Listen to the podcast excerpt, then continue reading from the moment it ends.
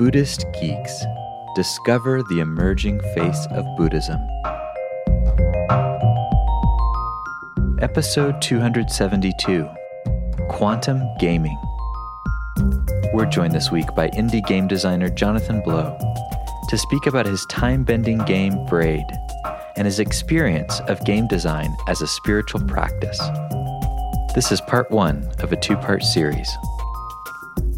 Buddhist Geeks is supported largely by the generosity of our listeners.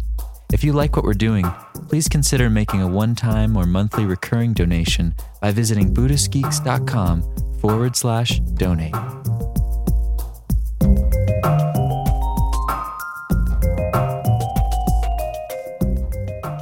Hello, Buddhist Geeks. This is Vincent Horn, and I'm really happy and excited to be joined today by Jonathan Blow. Jonathan, awesome to have you on the Buddhist Geeks show. Thanks for taking the time. Thanks for having me here. Yeah, just a little intro um, so people kind of get a sense for what your background is. Um, you're an independent video game developer and designer.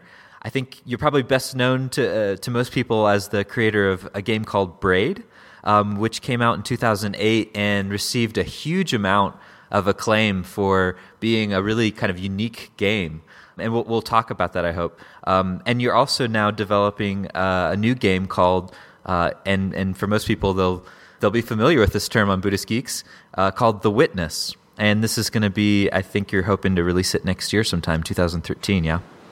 Well, the original hope was 2011, then it became 2012, and now it's 2013. But I think this time we've really uh, just about done, so it should be fine. Awesome, awesome. Yeah. And I wanted to start off just by asking you about your personal background. And in particular how did you get into this field of game development and design um, and and then uh, because it's pretty clear looking at the work that you're doing that you're doing something kind of unique. You're you're not creating you know like this typical like first person shooter games or stuff like that. There's a real contemplative uh, dimension to your games and to the way that you're approaching this. So if you could also maybe share how you got into that more contemplative or spiritual side of things as well. Yeah, it took a long time for that to happen actually. Um, when I was a little kid, you know seven or eight years old or something. It was a time in the '80s when, uh, or I guess the late '70s, when video arcades were a thing, and you could go find arcade games, you know. And uh, I just, I really enjoyed them. Like it, there was just that youthful, like being really excited about something, and I was really excited about games, and I just like to go play them. And then also at a young age, like you know, when I was around 10 years old, I was fortunate enough to have a programming class in middle school, like in sixth grade, which was kind of crazy. Um, I guess not many schools back then had such a thing, and I just really enjoyed programming. Right, and when you when you have two things that you're really excited about like that, it's natural for them to combine. And so all when I was a kid up through high school, I would write little programs at home that were sort of game like, but not really because I kind of didn't know what I was doing but it was a good way to uh, still good practice. You know, I got better at building programs, and then that sort of took a detour uh, when I went through college and sort of learned computer science for real. And you know, I still had little hobbyist projects in college, but they tended to be more interesting computer sciencey things, like, hey, I'm going to design a programming language now, or whatever. Um, and I started my first game company with a friend after college in around 1996, uh, and it wasn't particularly contemplative. You know, our first game was a um, it was a multiplayer science fiction war game where you drive hover tanks around and try and you know take over uh, some territory, right?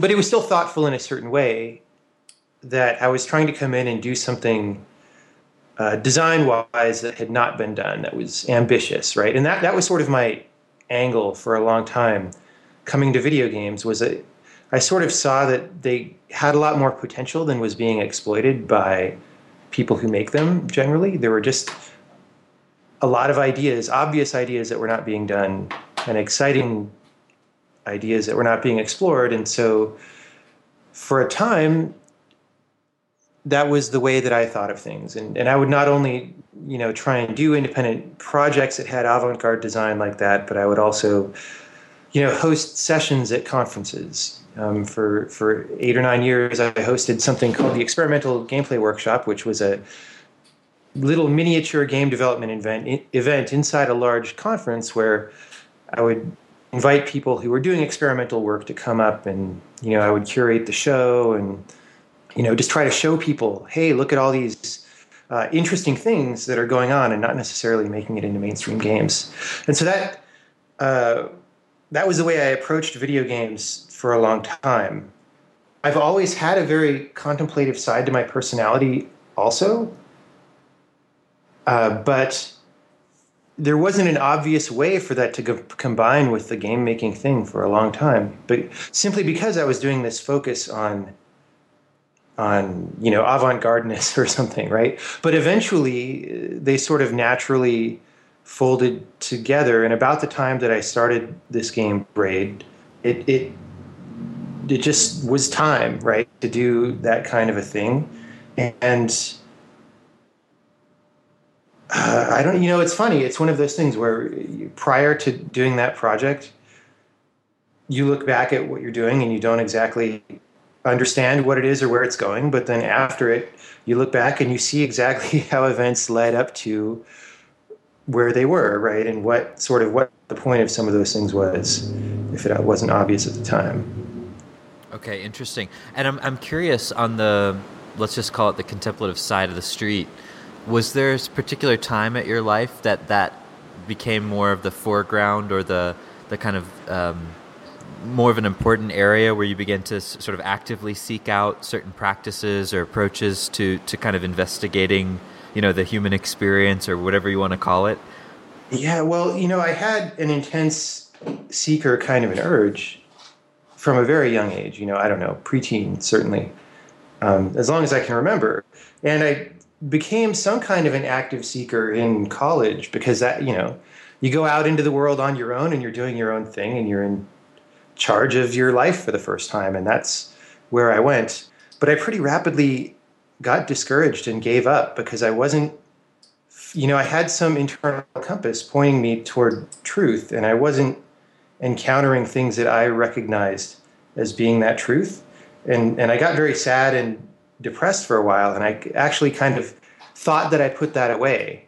And, and what I really did was I, I turned that seeking impulse from being an external, you know, looking for things out in the world that match what I'm looking for, and I I realize now that I sort of turned it more internally. And it was sort of, you know, when I describe, you know, what I was doing with game design and stuff over that period from starting my first game until now, I realized that that seeking impulse was bubbling under the surface and kind of instructing everything that I did. Um, and it's it's a little bit subtle and difficult to explain how, uh, but it was definitely there. And then at some point during the development of Braid, it was able to come out again because um, the process of designing that game was a little bit different than anything I had done before, and it allowed me to take a little bit more of a backseat and learn from the game, or um, w- which amounted to learning from the world. You know, prior to Braid, the way that I thought designing a game would work is my job is to be a really smart game designer and have r- really uh, groundbreaking ideas, and then I think really hard and I figure out how to put those ideas into a game that will be entertaining or something. And with Braid, I was very fortunate in that I started with an idea. Um, and the idea was about, you know, taking all these ideas from quantum mechanics that are, you know, not intuitive at, at the everyday scale at which we live, but that seem to be ways that the universe works, like not necessarily having an arrow of time or, you know, ideas like positions of objects being very vague and indeterminate. And I decided to try and build a game around building those up to a macro scale and just seeing what that looks like and trying to live on a human scale in, in that kind of situation. And that was very exciting to me because it was about, you know, taking a mysterious aspect of the universe and sort of turning a microscope on it. And that ended up not being what Braid was. Uh, because I started with a very small part of that idea, and I realized that within that little starting kernel, there was more than I needed. As I zoomed in and looked at it, I just saw all kinds of possibilities. And so, to some extent, I was able to take a kind of a back seat designing that game, where I, it was no longer me whose job it was to come up with smart ideas. It was like the ideas are there. And I just had to look at this interplay of form that was happening and you know have a little bit of impulse to sail a ship through it or, or guide my microscope or something but it really became about just seeing what was there and curating that and showing it to people. Um, and so you know part of that was just luck to have such a fortunate um, starting place for that game but part of it was also uh, you know i realized that it took a little bit of design maturity. I'm not not trying to toot my own horn here, but to to try and explain what I meant a little bit about all the other design stuff leading up somewhere. It took a little bit of design op, uh, design maturity to see that that was the opportunity, right? That I could, you know, turn away from this uh, I am making the good thing kind of a role and and be more of a conduit and say, well, actually, the good thing is already here, and I am shaping it a little at best, right? Mm. Um, and and so that was a real turning point, and that taught me uh, really how to design games the way that I do it now. It was a three or four year learning process, maybe the most intense one that I've ever been in. And so you know now with the new game, it's much more uh, in the vein of what Braid was than than what I used to do. I should actually to clarify a little bit. I realized that I left something out. You know, I, I had this strong seeking impulse. Um, and I said that it backgrounded, but one of the ways that it that it became active in my life uh, during that time was just in being interested in mathematics and science, especially lower level sciences like laws of physics and stuff like that. So I learned a lot of math, which which worked well because when you're doing ambitious games, especially 3D games, it really helps to know a lot of mathematics. Um, and I don't know, I don't know if you guys cover this kind of thing in the podcast, but there's a lot of um, for people that are a little bit spiritually inclined, there's a lot of mysteries in mathematics that are things that people have been wrestling with for a long time. Mm.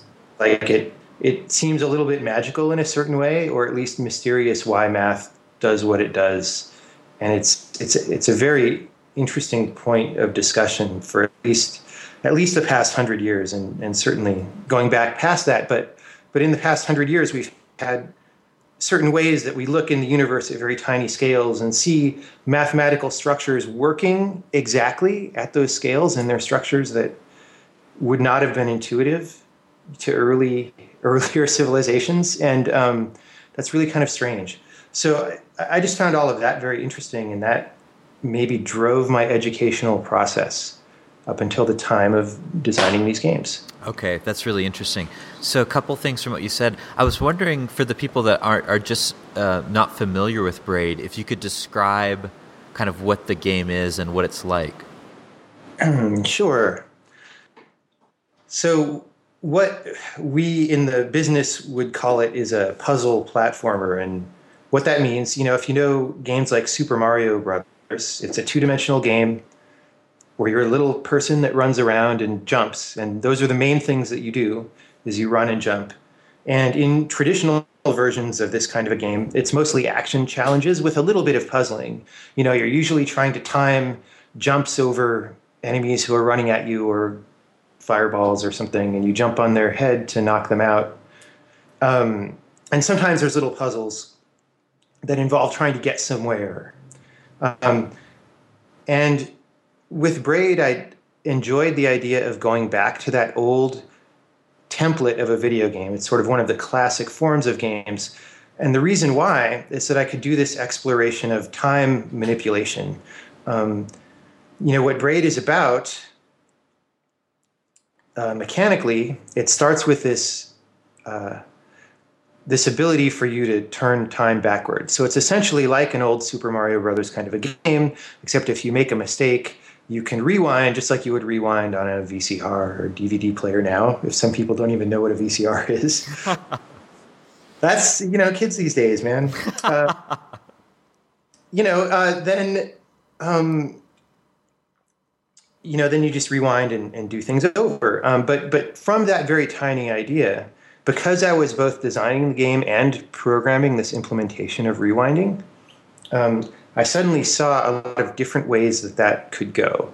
And so the game from then on takes you from world to world where your ability to manipulate time takes on different flavors. So in the next world, uh, you know, you can rewind things but some things are actually immune to your ability to rewind or they're in a different time stream right and that creates a whole different series of puzzles um, and the puzzles instead of just being about trying to figure something out and be smart which is what they classically are in games because the game was able to take this form of venturing from world to world with different kinds of puzzles that arise naturally from this system of how you manipulate time then the puzzles themselves were able to be illustrations of the answers to what if questions. So, like in another world, you show up in the world and time is frozen, and as you walk to the right, time goes forward, and as you walk to the left, time goes backwards. So, time is very intimately tied to your position, and that feels very different and strange. But it also enables us to ask what if questions like what what happens just naturally to objects when that's the way things behave.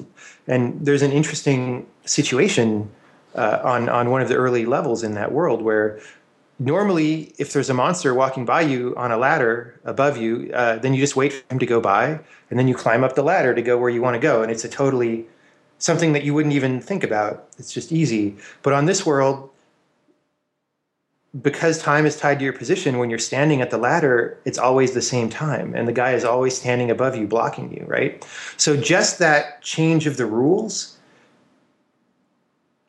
what i would say the fundamental laws of the game universe that you're visiting changes the way you have to think about situations drastically and that was very interesting and that was all the game needed as a conceptual core. And, and then it just became exploration. Let's see what different kinds of ways of manipulating time we can have, and let's see what the natural consequences are that happen when we apply those systems uh, to the world of objects that we started with.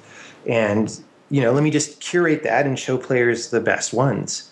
And that became uh, certainly for me, a very fascinating collection of puzzles, and I think a lot of people liked it. And then to close the loop on, on this answer, I guess, the reason why I started with a very simple Mario Brothers kind of a world is because really that's one of the simplest things in video games. Like video games these days are really complicated. You know, if you buy a game for an Xbox 360, you have a controller with like two joysticks and tons of buttons and things and menus where you have to go do stuff that doesn't fit on the buttons and all kinds of different creatures in the worlds and stuff. But when you go back to that old style of platformer, it's possible to have a very simple world with a very small number of objects. It's very easy to understand and very clear. And what that did was it let it serve as sort of a neutral baseline to then play with these laws of the universe and generate emergent situations that are more complex. But that complexity is easier to understand because it's layered on top of a simple world. So you can see what is the behavior of the simple world and what is the complexity arising from the new thing that you're trying to understand.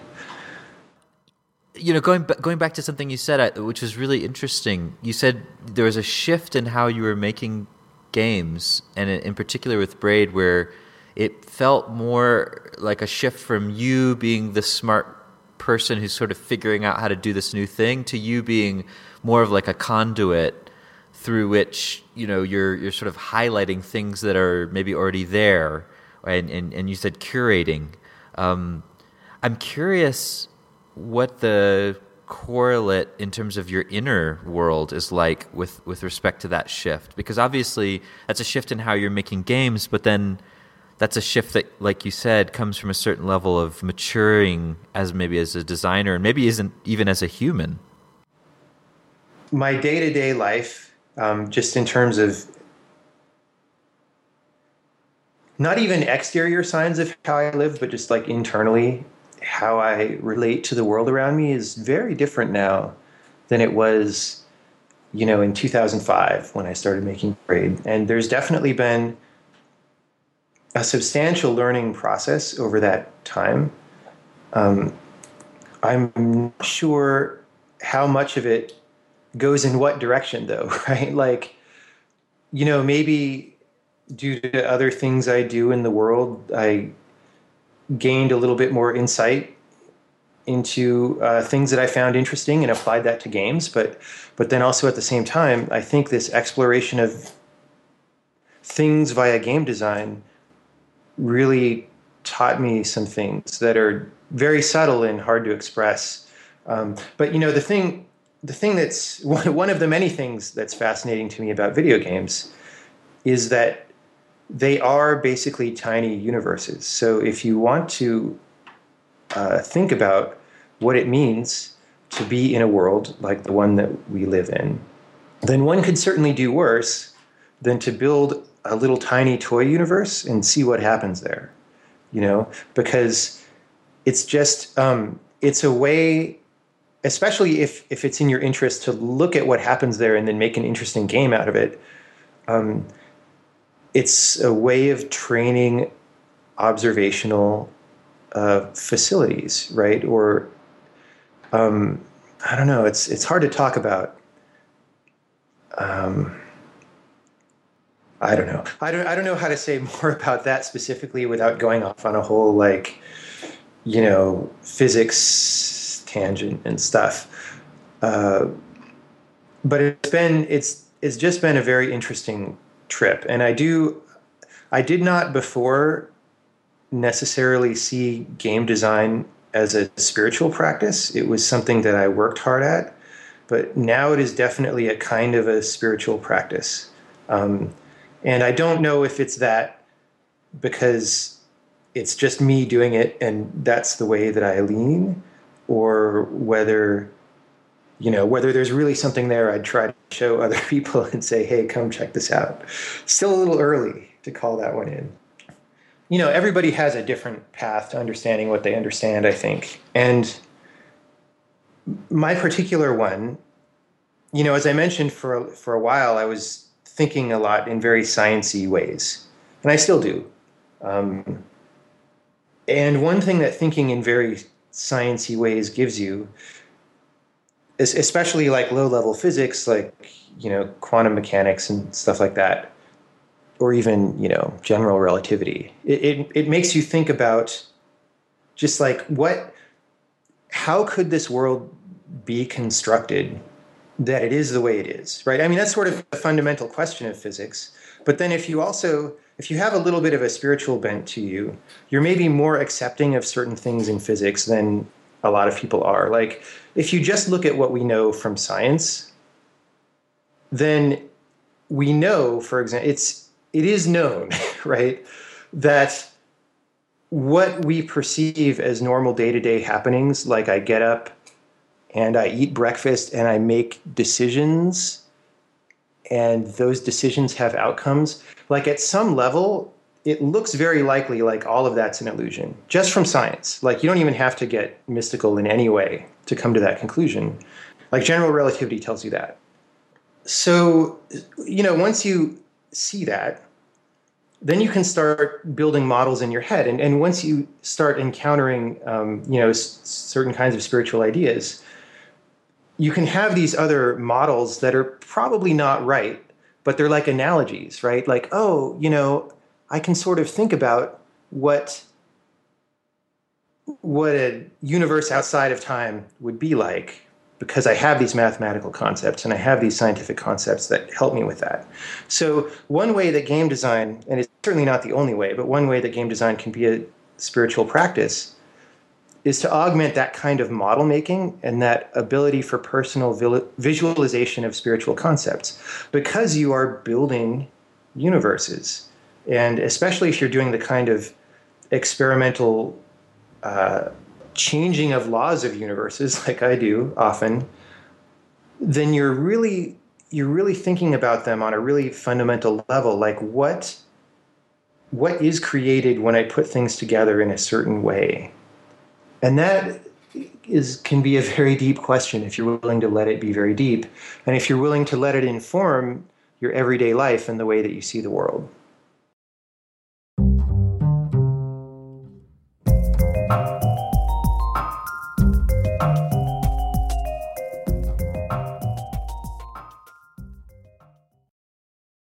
Join us for the fourth annual Buddhist Geeks Conference, hosted in partnership with Mindful Cyborgs and Shambhala Sun from October 16th through the 19th in beautiful Boulder, Colorado.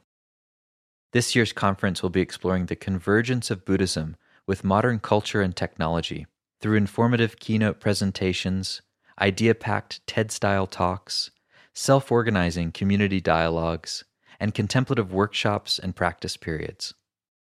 This year's list of presenters includes the world's most quantified man, Chris Dancy, abbot of the Village Zendo in New York City, Roshi Pat Enkyo O'Hara, and pragmatic Dharma provocateur Daniel Ingram, as well as many others.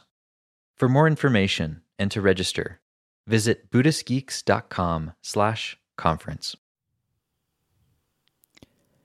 After nearly a year in private beta, the Buddhist Geeks Network is now open for any independent practitioners who want to engage in interdependent practice. You can find out more about the Buddhist Geeks Network by visiting BuddhistGeeks.network. And if you'd like to join the community and join us in regular social meditation practice or other events that we host there in the network, all freely offered, you're very welcome to do so, again, by visiting BuddhistGeeks.network. Love to see you there.